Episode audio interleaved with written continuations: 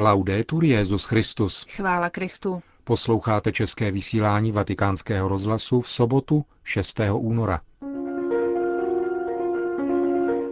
Benedikt XVI. přijal nového velvyslance Guatemaly. Prefekt Vatikánské kongregace pro zasvěcený život kardinál Rodé o krizi řeholního života.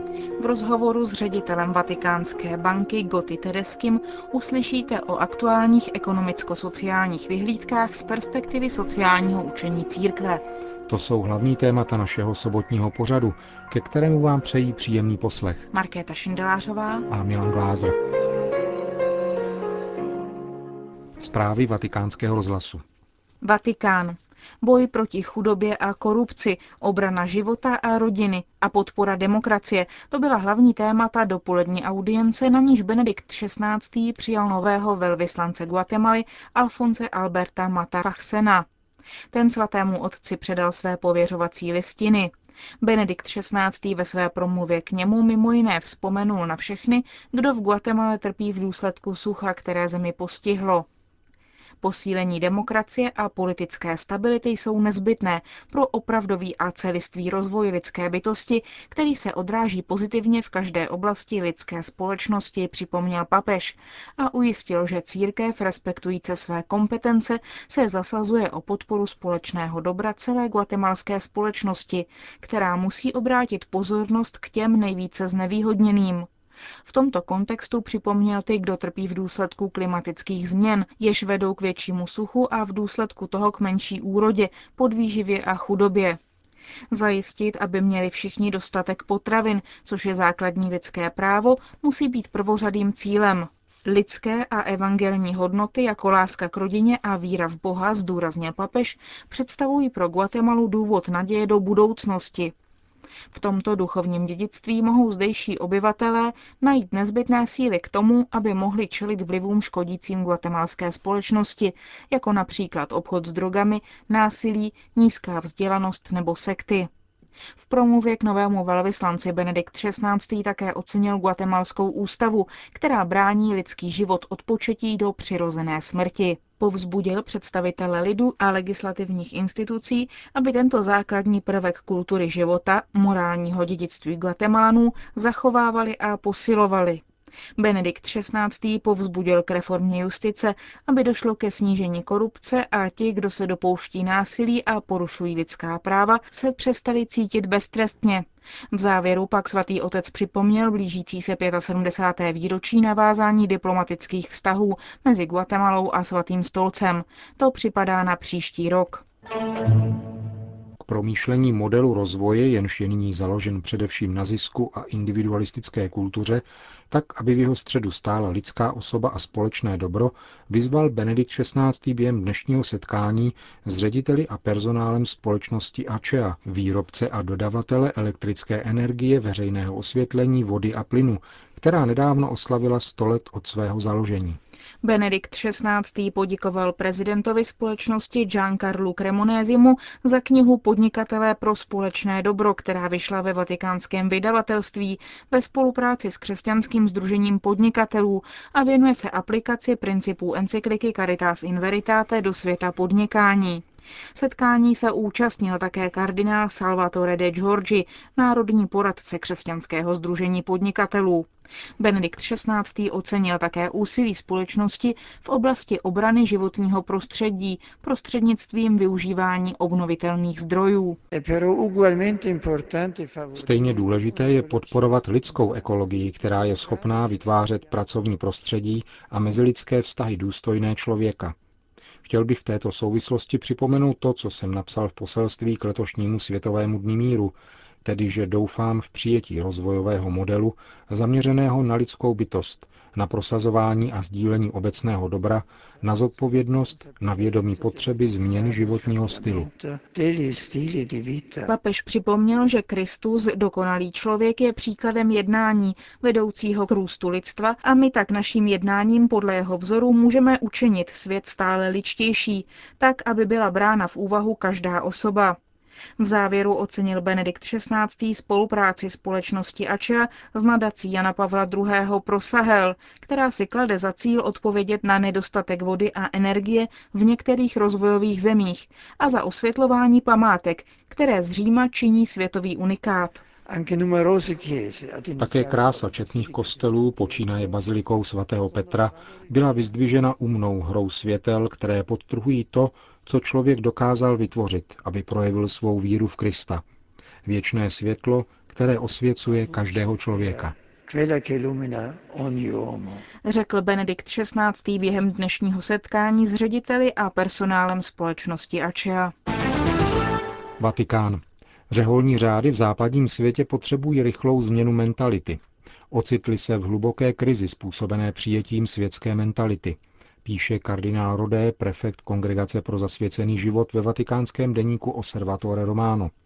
Podle jeho názoru upadli dnešní řeholníci do téže krize, kterou trpí společnost v jejich zemích. Vyschly prameny, které po staletí oživovaly zasvěcený a misijní život církve. Sekularizovaná kultura, tvrdí kardinál Rodé, pronikla rovněž do mysli a srdcí mnoha řeholníků, kteří ji zaměnili za otevřenost pro pokrok a zblížení se soudobým světem, což se projevuje následováním bez odříkání, modlitbou bez setkání, bratrským životem bez společenství, poslušností bez důvěry, charitou bez transcendence. Prefekt zmíněné kongregace připomněl, že 20. století bylo pro řeholní řády dobou dynamického rozvoje, který se nečekaně skončil koncilem. Po koncilní období bylo sice bohaté na experimenty, ale chyběly pevné a přesvědčivé vize. Důsledkem toho byla katastrofální krize povolání. Dnes je zasvěcených osob téměř milion, avšak na západě jsou to především starci – Věkový průměr překročil 60 let a v některých řádech je to dokonce 70 až 80 let. Vede to k ukončování činnosti jejich prospěšných děl a odumírání celých řádů. Problémem je rovněž život nových povolání ve stárnoucích řádech. Kardinál Rudé uzavírá článek konstatací, že řeholní řády musí nynější krizi interpretovat jako opravdové znamení času a rychle změnit mentalitu, vrátit se k charizmatům svých zakladatelů a stát se alternativou dnes převládající mentality. Zvláštní pozornost je třeba věnovat formaci nových povolání, které přicházejí do noviciátu obtížení soudobou mentalitou. Pokud je tedy řeholní formace nedokáže přesvědčit, končí kardinál Rodé, budeme formovat lidi bez nadšení, řeholníky unavené, frustrované a zoufající, kteří dříve či později řád opustí, aniž by vlastně sami věděli proč. Káhira. Za přispění egyptské vlády byla v těchto dnech dokončena rekonstrukce kláštera svatého Antonína, jednoho z hlavních klášterů koptské pravoslavné církve.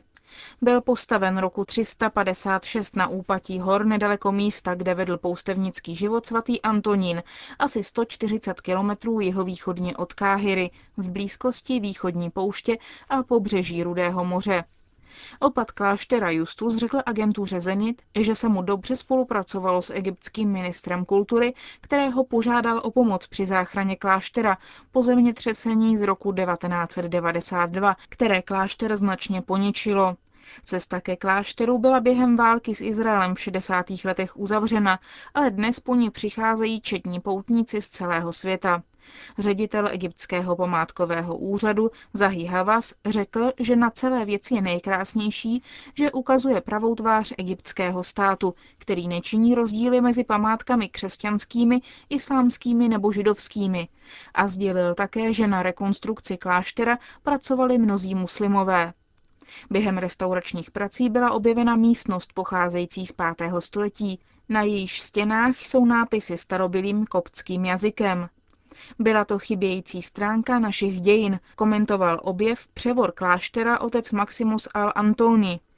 Rekonstrukce kláštera, v jehož areálu se nachází sedm kostelů, trvala 8 let a stála 15 milionů dolarů. Ředitel Vatikánské banky profesor Ettore Gotti Tedeschi poskytnul obsáhlý rozhovor Vatikánskému televiznímu centru, odkud jej přebíráme.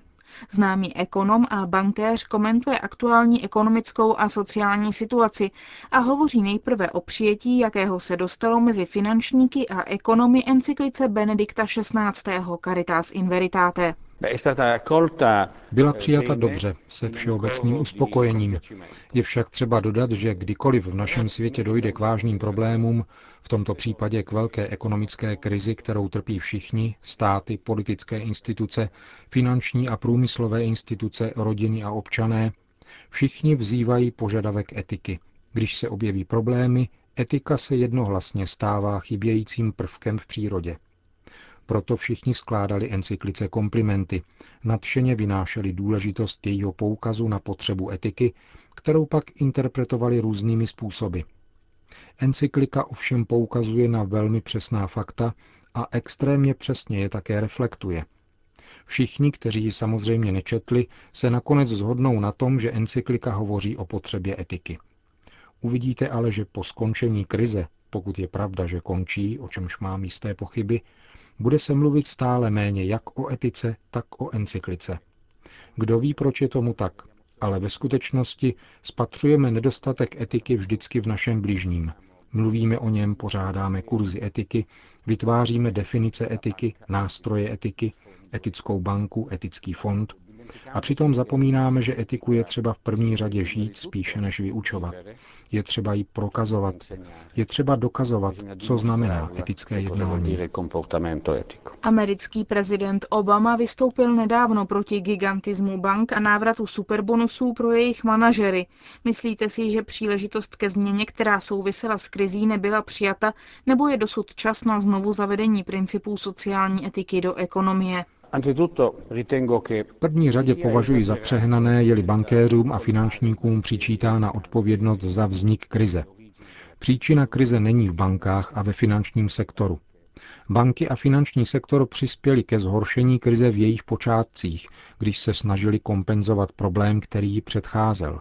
A tím je krach ekonomického rozvoje, který se začal kamuflovat využitím finančních nástrojů a smím-li být ještě více polemický, pak řeknu, že spíše než bankéři nesou odpovědnost někteří vládní představitelé, kteří podněcovali, podporovali a ospravedlňovali expanzi úvěrů, která byla používána na udržení indexu ekonomického růstu, jenž se nakonec ukázal být fiktivním.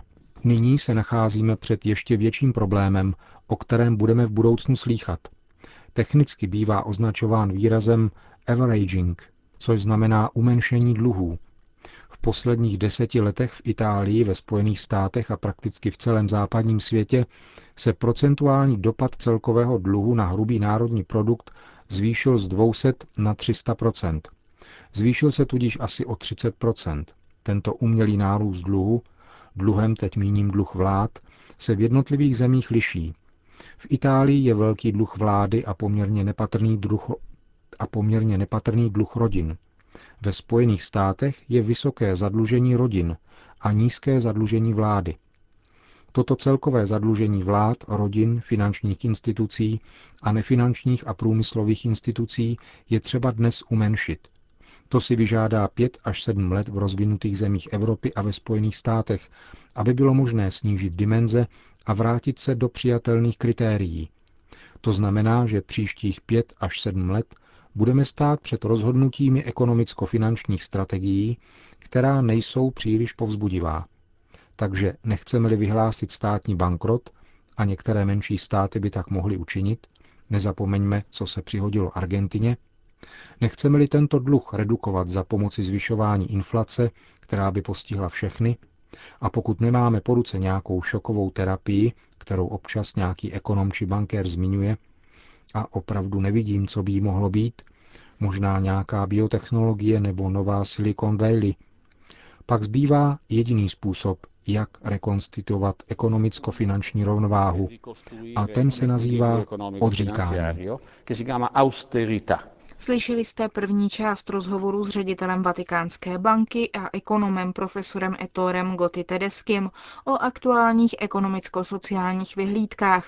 Další část rozhovoru uslyšíte v některém z našich příštích pořadů. Končíme české vysílání vatikánského rozhlasu. Chvála Kristu. Laudetur Jezus Christus.